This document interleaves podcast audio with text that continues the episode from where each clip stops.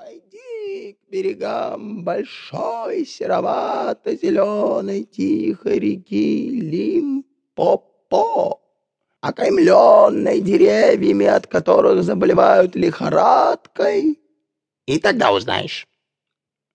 На следующее же утро, когда от равноденствия не осталось и следа, любопытный слон-дитя, взяв сотню фунтов бананов, маленьких, коротких и желтых, тысячу фунтов стеблей сахарного тростника, длинных, лиловых, семнадцать дынь зеленых, хрупких, сказал всем своим дорогим родственникам.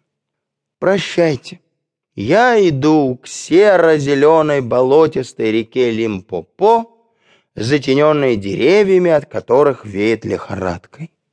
И я увижу, чем обедает крокодил. Все родственники поколотили его просто так, на счастье, и колотили долго, хотя он очень вежливо просил их перестать. Наконец слоненок ушел. Ему было немного жарко, но он этому не удивлялся.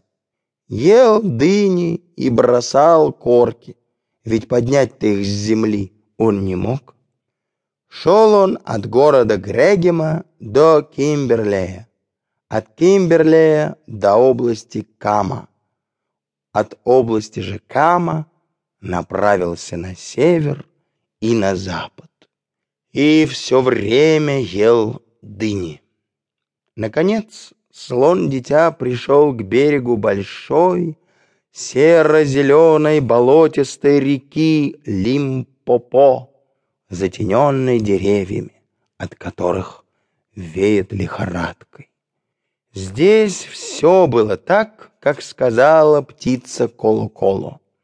До этой самой недели, до этого самого дня, час, даже до последней минутки любопытный слоник-дитя никогда не видывал крокодила и даже не знал, каков он на вид. Оттого-то ему и было так любопытно взглянуть на это создание. Прежде всего он увидел двухцветного питона скал. Эта огромная змея лежала, окружив своими кольцами камень. «Извините за беспокойство», — очень вежливо сказал слон-дитя. «Но, пожалуйста, ответьте мне, не видели ли вы где-нибудь в окрестностях что-нибудь вроде крокодила?» «Видел я крокодила?» — ответил двухцветный питон скал голосом презрительным и злобным. «Ну, что ты еще спросишь?» «Извините», — продолжал дитя слон, «но не можете ли вы любезно сказать мне, что он кушает за обедом?»